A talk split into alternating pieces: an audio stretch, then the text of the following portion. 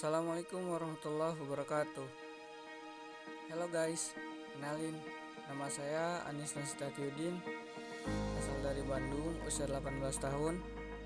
Saya adalah salah satu mahasiswa baru di Institut Teknologi Sumatera atau ITERA Dengan prodi Teknik Telekomunikasi. Saya di sini akan berbicara tentang target masa depan saya. Berbicara masa depan, otomatis kita berbicara yang namanya tentang kehidupan. Hidup adalah sebuah pilihan. Di mana kita hidup, di sanalah kita dipaksa untuk memilih sesuatu. Sama halnya ketika kita lulus sekolah, apakah kuliah atau kerja yang kita ambil. Karena itu akan menjadikan sebuah target dan harapan tentunya bagi masa ke depannya. Dengan memilih kuliah, kita tidak hanya mengedepankan aspek pendidikan saja, tetapi kita juga mengembangkan yang namanya aspek sosial, budaya, lingkungan, terutama masyarakat.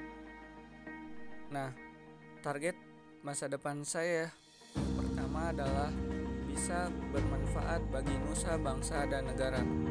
Karena Rasulullah SAW pernah bersabda, "Khairun nas anfa'uhum linnas."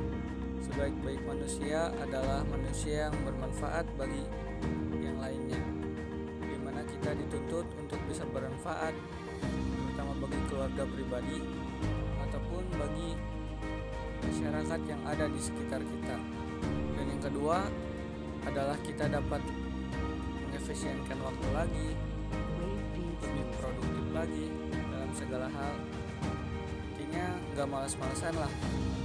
Dan yang ketiga tentunya mendapatkan nilai-nilai kuliah dengan nilai yang maksimal sekemampuan yang kita lakukan dari hari demi hari yang kita jalani.